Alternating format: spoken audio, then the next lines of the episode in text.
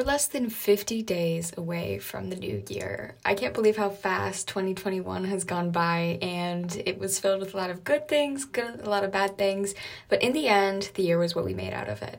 I challenge you for the next, I think it's like 40 days until the new year, to kind of reflect on how this year went. Ask yourself what you want to change and how you can make the next year better. Oh my gosh, that was really bad pun. Okay. Hey, my name is Betta. Welcome to another episode of the Living from the Inside Out podcast. Let's get right into it. So, I recently read a really great book that I highly recommend to everyone, which was called Atomic Habits by James Clear. And just as the name suggests, this book focuses on the power and importance of daily habits.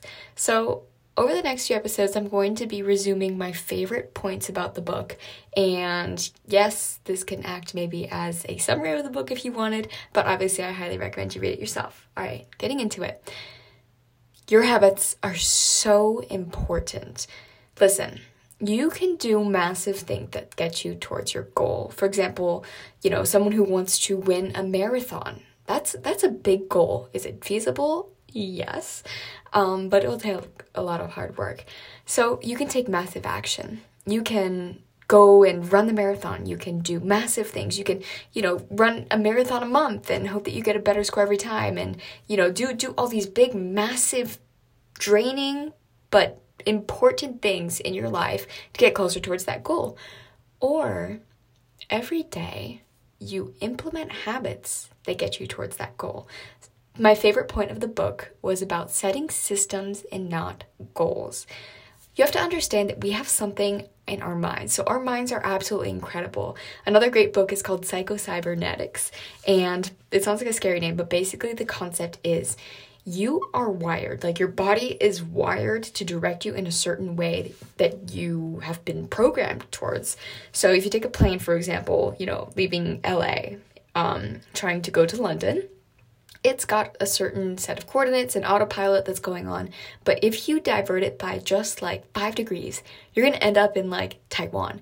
So that's how important our habits are. Our habits are like the way they're they're what sets us in our life. They are what ultimately defines us. And the important thing to realize, however, is that we don't see the results of our habits until years, months down the road.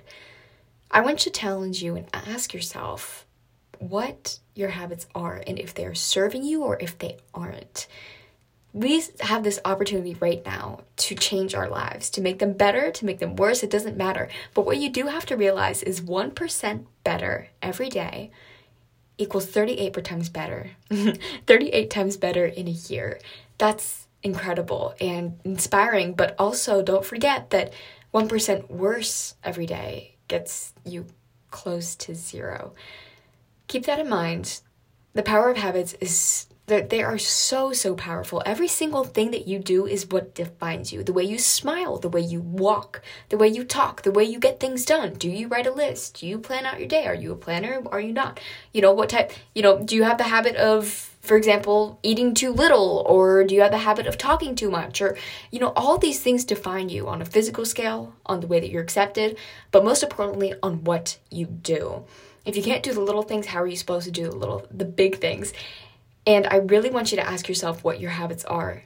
Over the next few days, um, in the next few episodes, we're going to be exploring this wonderful, wonderful book, and I hope to share more of the knowledge that I've gained from it. And it's nothing special that I have, it's not even the knowledge I have. I'm just repeating it, and I highly urge you to pick up a copy of the book.